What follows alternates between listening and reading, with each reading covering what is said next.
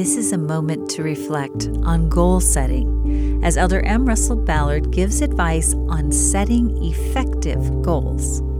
Some have difficulty dif- differentiating between a goal and a plan until they learn that a goal is a destination or an end, while a plan is the route by which you get there.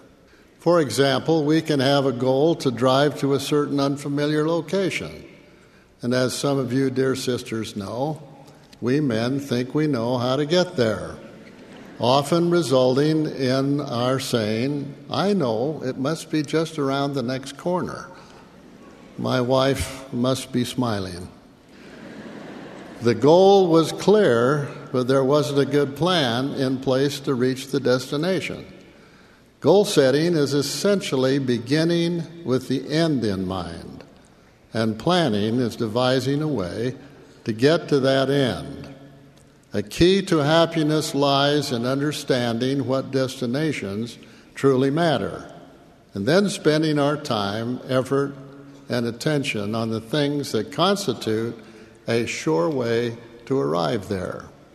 Wise goal setting includes the understanding that short term goals only are effective if they lead to clearly understood longer, longer term goals. I believe that one important key to happiness is to learn how to set our own goals and establish our own plans within the framework of our Heavenly Father's eternal plan.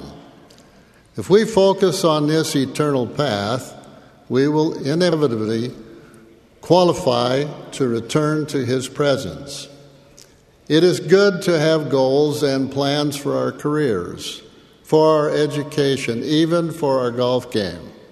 It is also important to have goals for our marriages, our families, our church councils, and callings.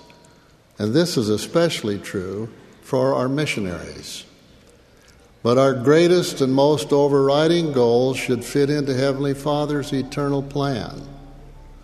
Jesus said, Seek ye first the kingdom of God and its righteousness, and all these things shall be added unto you. That was an excerpt from Elder M. Russell Ballard's talk, Return and Receive.